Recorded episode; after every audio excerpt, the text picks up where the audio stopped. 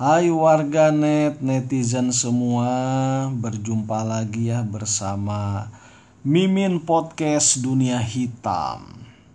Kali ini Mimin mau berkicau ya, mau bercerita, berbagi berita gitu. Nah, Mimin baca ya di Berita Indo Trends gitu, ada judul di sana, Pencuri Uang Kotak Amal Masjid meninggalkan surat. Akhirnya Mimin baca kan isi surat itu kayak gitu kan. Nah, ternyata di isi suratnya itu intinya ya, si pencuri itu menyebutkan dalam jangka waktu satu tahun uang ini akan dikembalikan. Nah, si pencurinya minta dimaklumi karena dia lagi kepepet, dia tidak bekerja gitu, dan uang itu mau digunakan untuk membeli handphone anaknya yang lagi sekolah online gitu.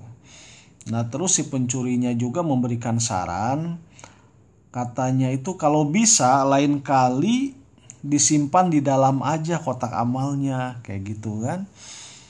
Nah, ini Uh, informasi ini Indo Trends dapat ya dari akun Instagramnya Salat Taufik gitu. Di situ ada videonya ya, video C C T V, ada orang yang masuk ke lingkungan masjid, kemudian dia ngedatangin mendekati kotak amal, terus ngambil uangnya di situ kayak gitu kan. Memang kotak amalnya juga sih disimpan di luar ya, di luar masjid, di bagian terasnya gitu, bukan di dalam masjidnya, jadi orang bisa ngambil di situ kayak gitu. Nah, habis kayak gitu captionnya ya di postingan itu, Salat Taufik ini menyebutkan kalau memang ini kejadiannya benar seperti itu ya, saya speechless kayak gitu kan. Nah, sekarang kita berandai-andai nih, kalau misalkan nanti satu tahun ke depan orang itu datang menyerahkan uangnya kayak gitu, apakah itu akan dilaporkan ke pihak ke kepolisian gitu, mau dilakukan proses secara hukum gitu, atau dimaafkan kayak gitu kan. Nah, kalau menurut Mimin mah ya, ini menurut Mimin, kalau kejadian seperti ini ya, eh, biarpun tindak pidana pencurian itu kan memang tindak pidana murni ya, tapi sekarang itu udah ada namanya itu restoratif justice gitu kan. Restoratif just, restoratif justice itu penyelesaian sebuah kasus tindak pidana murni yang tidak bisa dicabut laporan gitu kan. Nah, ini diselesaikannya itu secara restoratif justice. Jadi diselesaikan di luar sidang pengadilan, artinya tidak melalui e, proses pengadilan. Jadi diselesaikan secara kekeluargaan gitu kan, dikembalikan hak-haknya si korban gitu eh, pada posisi awal kayak gitu kan.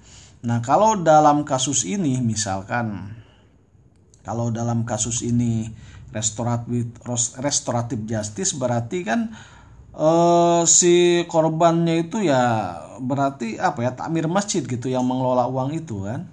Kayak gitu ya, udah uangnya dikembalikan aja kayak gitu kan. Nah, itu kan cuman saran dari Mimin gitu, karena di di mulai tahun dua ribu delapan belas ya, kalau di kepolisian itu ada namanya penyelesaian kasus restoratif justice itu, ada surat edaran Kapolri tahun dua ribu delapan belas tentang itu, terus juga diperkuat surat edaran Kapolri tentang restoratif justice ini di tahun dua ribu dua puluh gitu. Bahkan kejaksaan pun sudah memulai gitu di di apa tahun dua ribu dua puluh, karena ada surat edaran Mahkamah Agung kayak gitu kan. Jadi e, untuk penyelesaian kasus itu bisa, yang menyangkut ada korbannya gitu kan, bisa diselesaikan tidak melalui e, proses pengadilan kan kayak gitu, yaitu dengan cara mengembalikan hak-hak awal si korban gitu kan, didamaikan gitu ya, model secara kekeluargaan begitu kayak gitu. Nah, ini kalau masalah restoratif justice ini kan, kalau Mimin eh, buka artikel ya kayak gitu, Mimin buka artikel di republika dot co dot i d gitu kan, di situ ada judul artikel ya, Umar bin Khattab tidak jadi menghukum eh, apa potong tangan orang miskin gitu kan. Akhirnya ya Mimin baca kan seperti apa gitu ya kisahnya di zaman dulu bentuk restoratif justice gitu.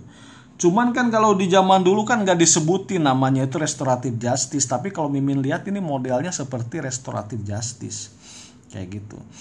Nah, seorang majikan gitu melaporkan ke Umar bin Khattab kalau pembantunya itu sudah mencuri uangnya gitu.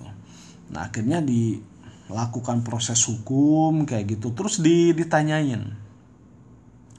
Ditanyain gitu kenapa, alasannya apa mencuri kan gitu kan. Nah akhirnya disebutkan bahwa majikannya itu belum membayar saya upah kayak gitu kan. Belum membayar upah saya. Nah sementara kan saya butuh makan. Nah terus juga keluarga saya kan butuh makan kayak gitu kan. Nah akhirnya dengan alasan seperti itu ya Umar bin Khattab memerintahkan supaya majikannya itu membayarkan upahnya kayak gitu. Dan si pembantu itu dibebaskan, dia tidak jadi dihukum potong tangan seperti itu kan. Nah ini kan bentuk-bentuk restoratif justice. Jadi ya restoratif justice itu kita mengajarkan ya kepada kita jangan hanya tekstual gitu dalam memahami suatu hukum gitu, tapi harus menggunakan uh, filsafat kita berpikir. Terus juga ya kita sebagai orang-orang yang berkebudayaan kan, kita kan harus menggunakan Eh, apa ya daya pikir kita gitu kan.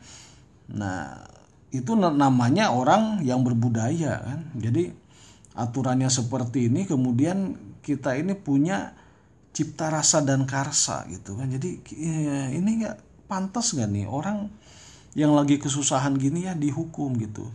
Oke lah dinyatakan bersalah ya karena itu apa ya perbuatan pencurian, tapi ada alasan-alasan yang bisa membuat orang dalam situasi seperti itu gitu. Nah kalau dalam dalam K U H P ya kita mengenal ancaman hukuman itu kan maksimal gitu kan. Nah misalkan hampir di setiap eh, pasal-pasal pidana ya pasti disebutkan ancaman hukuman sekian tahun, ancaman hukuman sekian tahun kayak gitu. Ancaman hukuman penjara paling lama gitu kan sekian tahun. Artinya hakim itu diberikan eh, ruang untuk berfilsafat gitu, untuk berpikir kayak gitu kan, untuk menentukan hukumannya kayak gitu. Pasti kan di sidang itu diperdengar, didengar juga alasan-alasan yang meringankan, alasan-alasan yang memberatkan. Nah, makanya kita tidak heran kalau misalkan ada seorang koruptor, misalkan ada seorang koruptor yang kalau dilihat dari aturannya ancaman hukuman misalkan lima belas tahun kayak gitu kan. Nah, terus dia dijatuhi hanya satu tahun atau dua tahun. Nah, di situ kan ada alasan-alasan yang meringankan.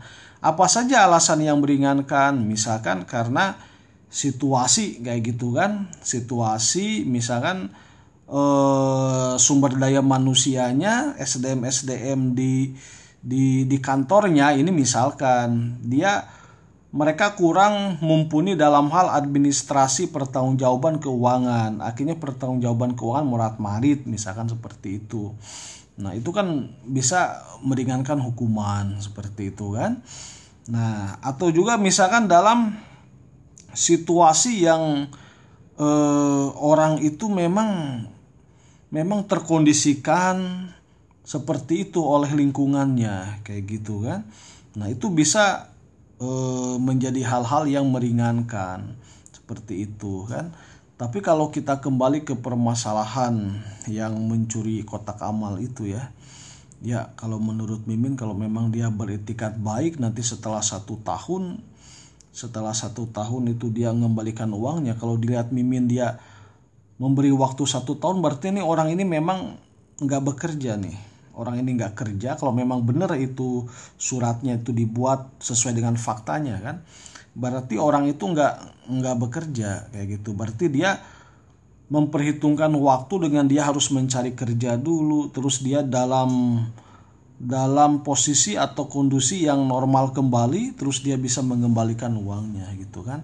Apapun lah nantinya hasilnya, ya mudah-mudahan ya istilahnya menjadi uh, apa ya kebaikan buat orang yang mencurinya, sama si korbannya dah akur-akur aja dah, damai-damai aja.